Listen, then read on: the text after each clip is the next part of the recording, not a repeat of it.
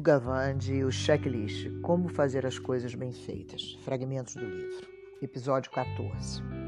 Talvez a iniciativa mais eficaz, quem sabe, fosse desenvolver e divulgar, em nome da OMS, um conjunto de normas oficiais que garantisse o tratamento cirúrgico seguro. É o método geralmente adotado por grupos de especialistas. Essas diretrizes poderiam abranger numerosas questões desde medidas para evitar infecções em cirurgias até os objetivos de treinamento e cooperação em salas de operações. Seria uma espécie de convenção de Genebra para cirurgias seguras. Porém, bastava dar um passeio pelos corredores do subsolo de concreto da sede da OMS para começar a duvidar dos resultados práticos desse plano. Vi pilhas e pilhas de manuais de 200 páginas produzidos por outros grupos que haviam sido convocados para tratar de problemas sérios de saúde pública. Lá se encontravam montanhas de diretrizes com mais ou menos um metro de altura sobre prevenção da malária, tratamento de HIV, gestão de epidemias da gripe, revestidas por filmes de plástico para não acumularem poeira. As normas haviam sido descritas escritas com cuidado e sem dúvida, se aplicadas, seriam muito proveitosas e eficazes. Algumas abririam novos caminhos para a adoção de padrões globais, porém, na maioria dos casos, elas nada mais haviam feito além de salpicar algumas boas ideias mundo afora. Indaguei a uma funcionária da OMS se a organização tinha diretrizes sobre como executar com sucesso programas de saúde pública de alcance global e ela me olhou como se eu fosse um idiota. Perguntei a outros representantes da OMS se não havia casos de programas de saúde pública bem-sucedidos que pudessem servir de exemplo, e eles responderam com casos como a campanha da vacinação contra a varíola, que erradicara esse flagelo do mundo em 1979, e o trabalho famoso do Dr. John Snow, que conseguiu identificar a fonte de uma epidemia de cólera em Londres em 1854 de alta letalidade nas águas de um poço público. Quando a doença irrompeu num bairro de Londres naquele verão, 200 pessoas morreram nos primeiros três dias. Três quartos dos residentes locais debandaram em pânico. Mesmo assim, na semana seguinte, registraram-se mais 500 casos fatais. A crença, a crença predominante era de que doenças como a cólera eram provocadas por miasmas ar putrefado. Mas Snow, muito cético quanto à teoria do ar ruim, fez um mapa dos lugares onde a doença se manifesta com mais intensidade e descobriu que as maiores concentrações se aglomeravam em torno de uma única fonte de água, um poço em Broad Street, no Sorro. Consultou então as famílias vitimadas sobre seus hábitos, desenvolveu uma minuciosa análise estatística dos fatores possíveis e concluiu que a água contaminada provocava epidemia. Descobriu-se depois que o poço havia sido escavado nas proximidades de uma fossa com vazamento. Snow convenceu as autoridades locais a removerem a bomba manual desse poço de água, desativando-o e estancando a difusão, a difusão da doença. Com isso, foram definidos os métodos essenciais de investigação de epidemia de epidemias que os especialistas em doenças infecciosas adotam até os dias de hoje.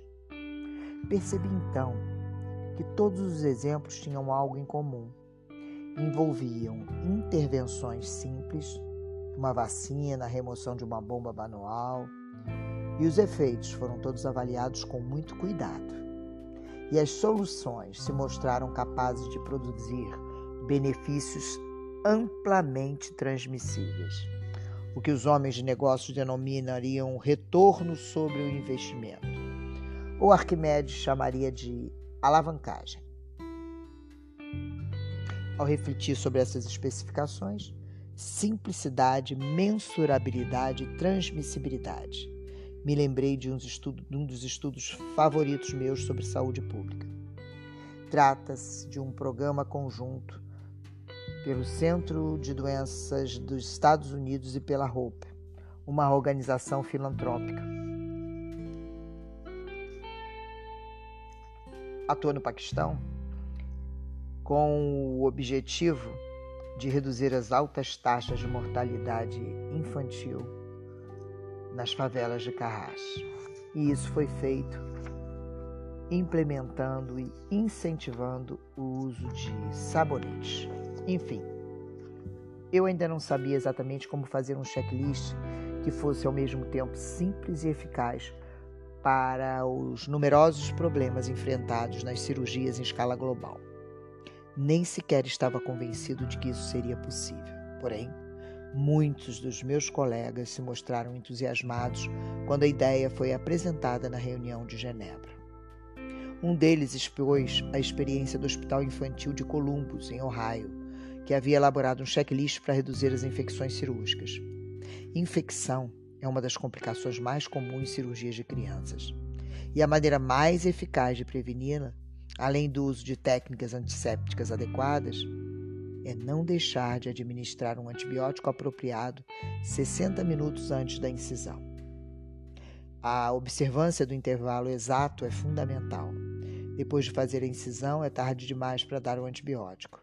Ministrá-lo com antecedência superior a 60 minutos também é inútil, pois o antibiótico deixa de fazer efeito. Porém, os estudos demonstram que quando se observa com rigor a janela de 60 minutos, esse único passo pode reduzir o risco de infecção em até 50%.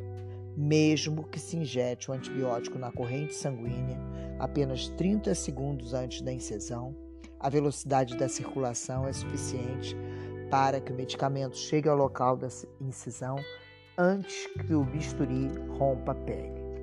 No entanto, esse passo tão importante é ignorado com frequência. Em 2005, o Hospital Infantil de Columbus examinou seus registros e concluiu que mais de um terço dos pacientes de apendicectomia não recebiam antibiótico no prazo certo. Algumas crianças o recebiam cedo demais e outras tarde demais. E outras ainda simplesmente não recebiam antibiótico algum. Parece estupidez. Como isso tudo pode acontecer? mesmo para nós profissionais de medicina, que acreditamos que tarefas simples como estas não estão sujeitas às falhas. Mas na verdade, não, bem assim, não é bem assim. Com a correria típica de pacientes sendo levados de maca para as salas de cirurgia, essa é exatamente a espécie de tarefa sujeita ao esquecimento.